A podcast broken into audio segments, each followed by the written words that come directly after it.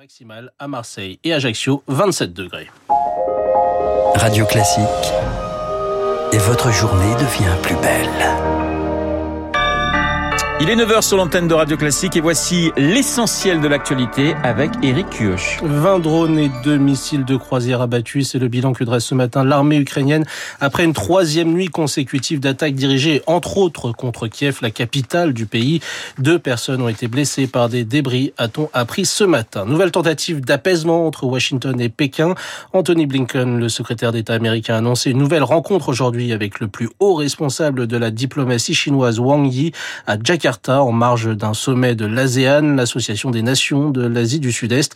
Il s'agit là de la deuxième rencontre entre les deux hommes en l'espace de quelques mois seulement. En France, on se prépare aux festivités du 14 juillet. À l'honneur cette année, l'Inde invitée à l'occasion des 25 ans de coopération militaire entre New Delhi et Paris. Le premier ministre indien Narendra Modi est attendu aujourd'hui pour une visite de deux jours. L'occasion pour l'Élysée de consolider la relation stratégique avec le géant indien. Cette visite pourrait se conclure par la vente de 20 26 rafales et de sous-marins. Un 14 juillet sous très haute surveillance. Après les récentes émeutes qui ont secoué la France, le gouvernement prévoit un large dispositif de sécurité. 130 000 policiers et gendarmes, des unités d'élite, des blindés sont mobilisés à partir de ce soir jusqu'à samedi matin. Plus que quelques heures avant de connaître le nouveau taux du livret A dévoilé aujourd'hui par la Banque de France. Comme pressenti, il devrait augmenter, mais moins que prévu. Le placement préféré des Français actuellement à 3% pourrait n'être réévalué qu'aux alentours de 3,5% alors qu'on attendait à 4. Au Vernet, dans les Alpes de Haute-Provence, les recherches pour retrouver le petit Émile deux ans et demi sont désormais terminées.